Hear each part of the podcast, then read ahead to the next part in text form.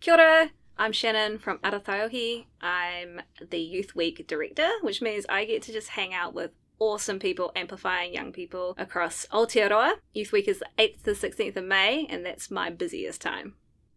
Kia ora, and welcome to the Classification Office podcast. Today we are celebrating Youth Week 2021, which ran from the 8th to the 16th of May. I'm Caitlin, and I'm one of the youth facilitators here at the office.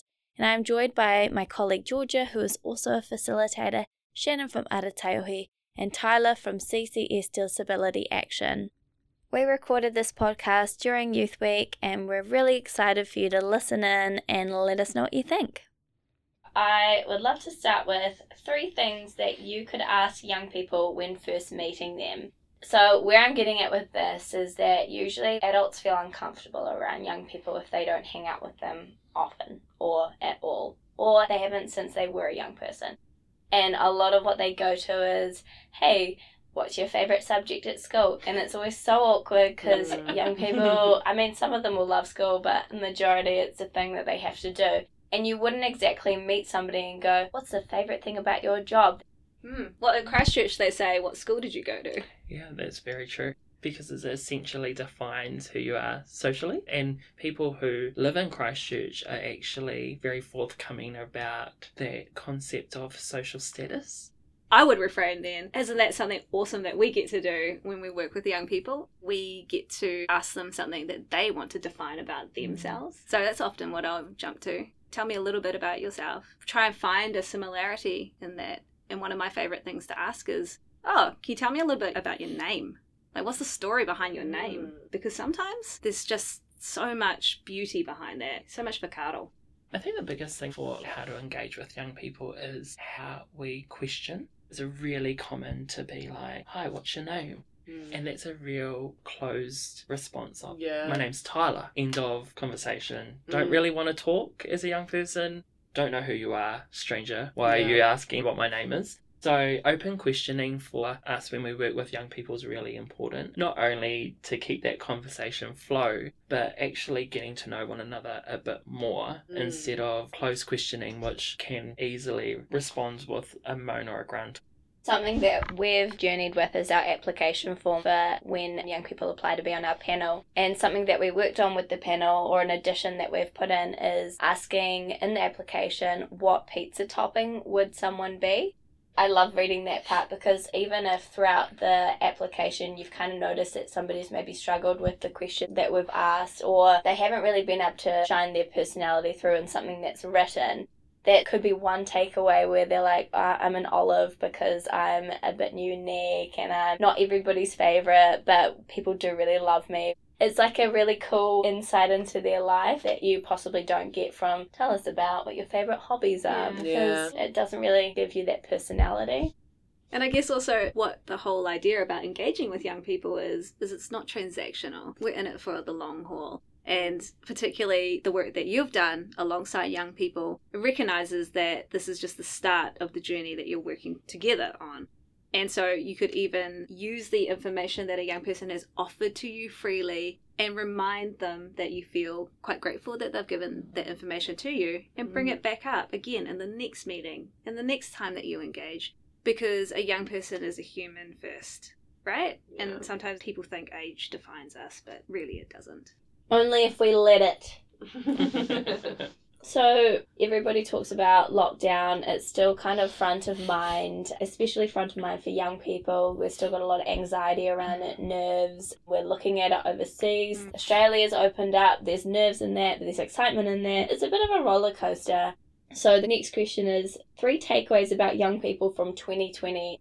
The demographic of young people, they feel isolated already, and so to isolate more not only then created more anxiety around the whole process and time, but also our learnings that we took away from that was around they're already feeling like this, and so how do we alleviate isolation when we come out of a lockdown period? So really looking at how we can not only strengthen the community we work in, but actually look at collaborating more to all reach that goal of not having young people sit in isolation when they're not in isolation in terms of lockdown. It's really cool. So for us who work in the disability sector, it was refreshing to hear young people navigate that pathway of having shared experiences with abled people. And actually the education component around that was, well, we feel like this daily.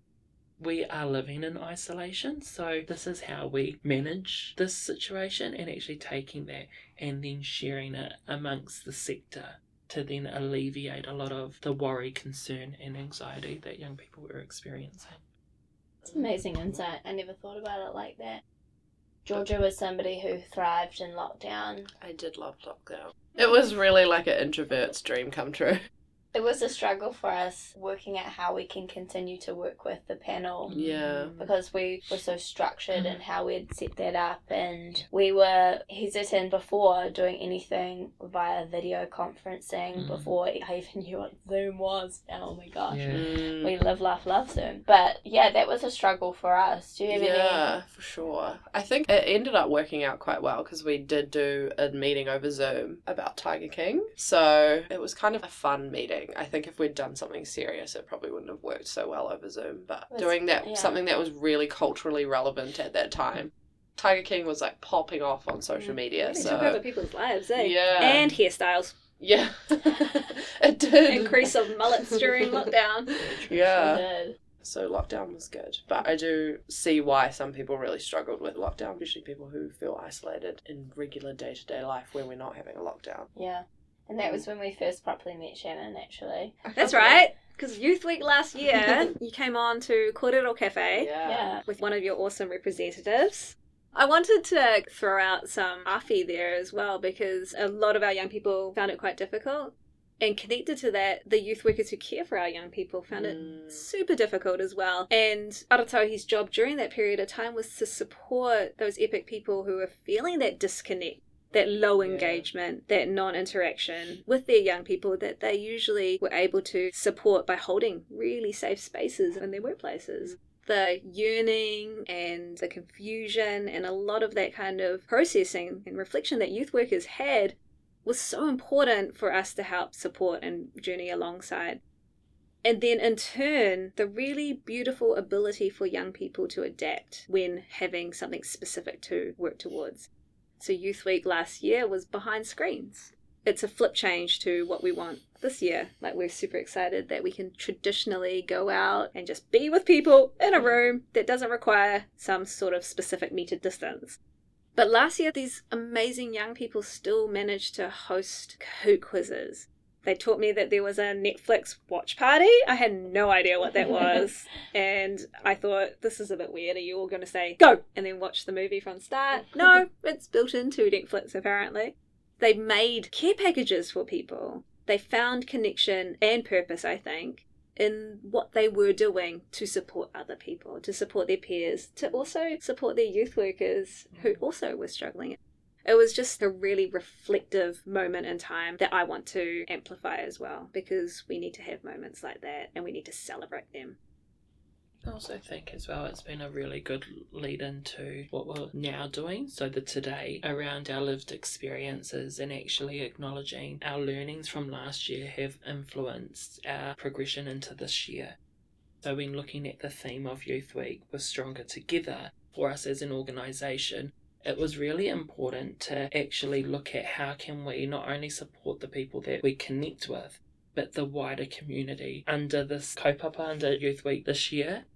So from an organisational point of view, developing a resource for anybody to use around accessible events not only supports the needs for our young people we support as an organisation, but supports service providers, other service participants. It's also around the education of accessibility here in New Zealand as well. Hey, because we talk about mātauranga, but mātauranga doesn't have to sit with one person or one group. Mātauranga in its truest sense is about that kind of sharing, no barriers, living in and experiencing.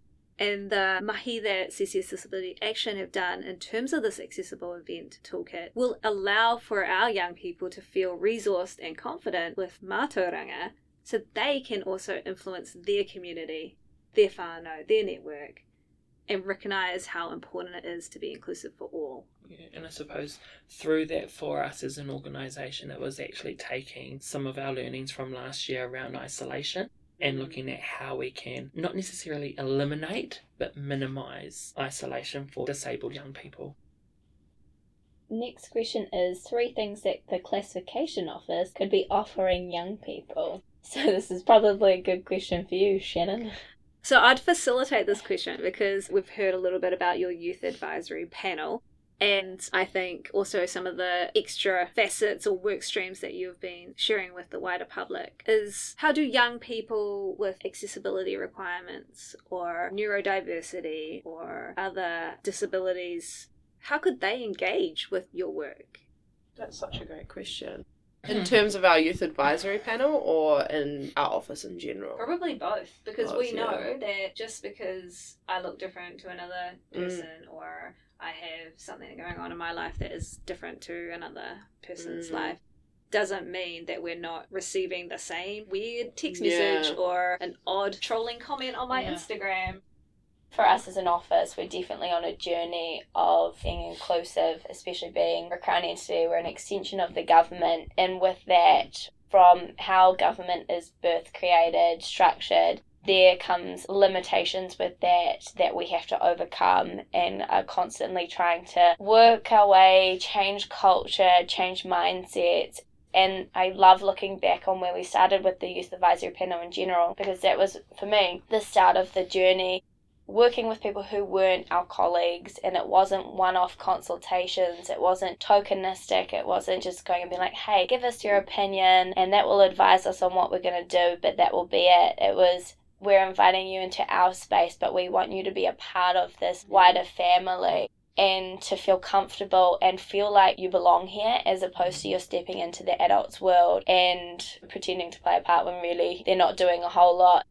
It's been cool to see from mid-2018, me and Georgia were babies in this world and we had no idea what we were doing, but looking back and evaluating, and what you've commented on is building these relationships and these connections. We've seen quite a few of our panel members who started with us at the beginning and they've come straight up and they're at the end of their time with us. It's so emotional, and I feel like a parent to them in a way, or a friend to them. We're in their lives in really different ways, and it's exciting, terrifying, but super cool that they're about to go off into the world and make an amazing difference. Yeah. And I'm excited to see how we've taken so many steps, but what are our next steps, and how can we move from just interacting and engaging with young people and working with young people? It's how do we look at that differently and be more inclusive to wider New Zealanders, or look at diversity a little bit different.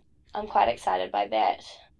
That's the youth worker journey though, giving a lot but receiving so much more, and then recognising that there are new spaces that young person can thrive in that isn't alongside us, but understanding and still connecting with that and them and who they have been and who they will become.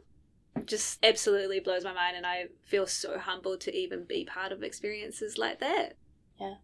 If our main audience is parents or people in government who listen to this podcast in this kind of lens, how can a community of people better support young people?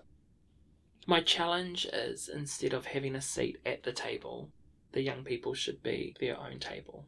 And I think that a clear message to any organisation or any entity that works with young people is that offering a seat or being in a position of power to involve young people in your process is one thing, but to acknowledge that young people know what's best for young people, and actually creating the space, the opportunities, and making sure that that's led by young people.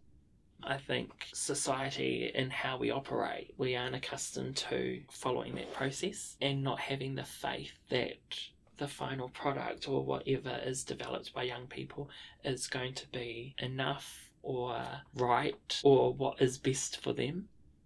But I think that if spaces like that are created, then the learnings that young people go through is the actual outcome of that whole entire process. So as an organisation who essentially was never focused on young people, to then develop a pathway of incorporating young people within the organisation that's where we've really been different to other youth organisations. We aren't driving this process. Our young people are driving this process, and we're really fortunate to be involved and a passenger on that ride. We absolutely make some decisions. However, we need to consult before we make those decisions. The intent of that whole thing is to make something. The young people are facilitating every little component. Thank you, Shannon and Tyler, for coming in and hanging out with us. It has been so much fun, and it has been great celebrating young people with you. We hope that everybody listening has enjoyed Youth Week and this podcast. For more information about our Youth Advisory Panel, please see our website for more detail.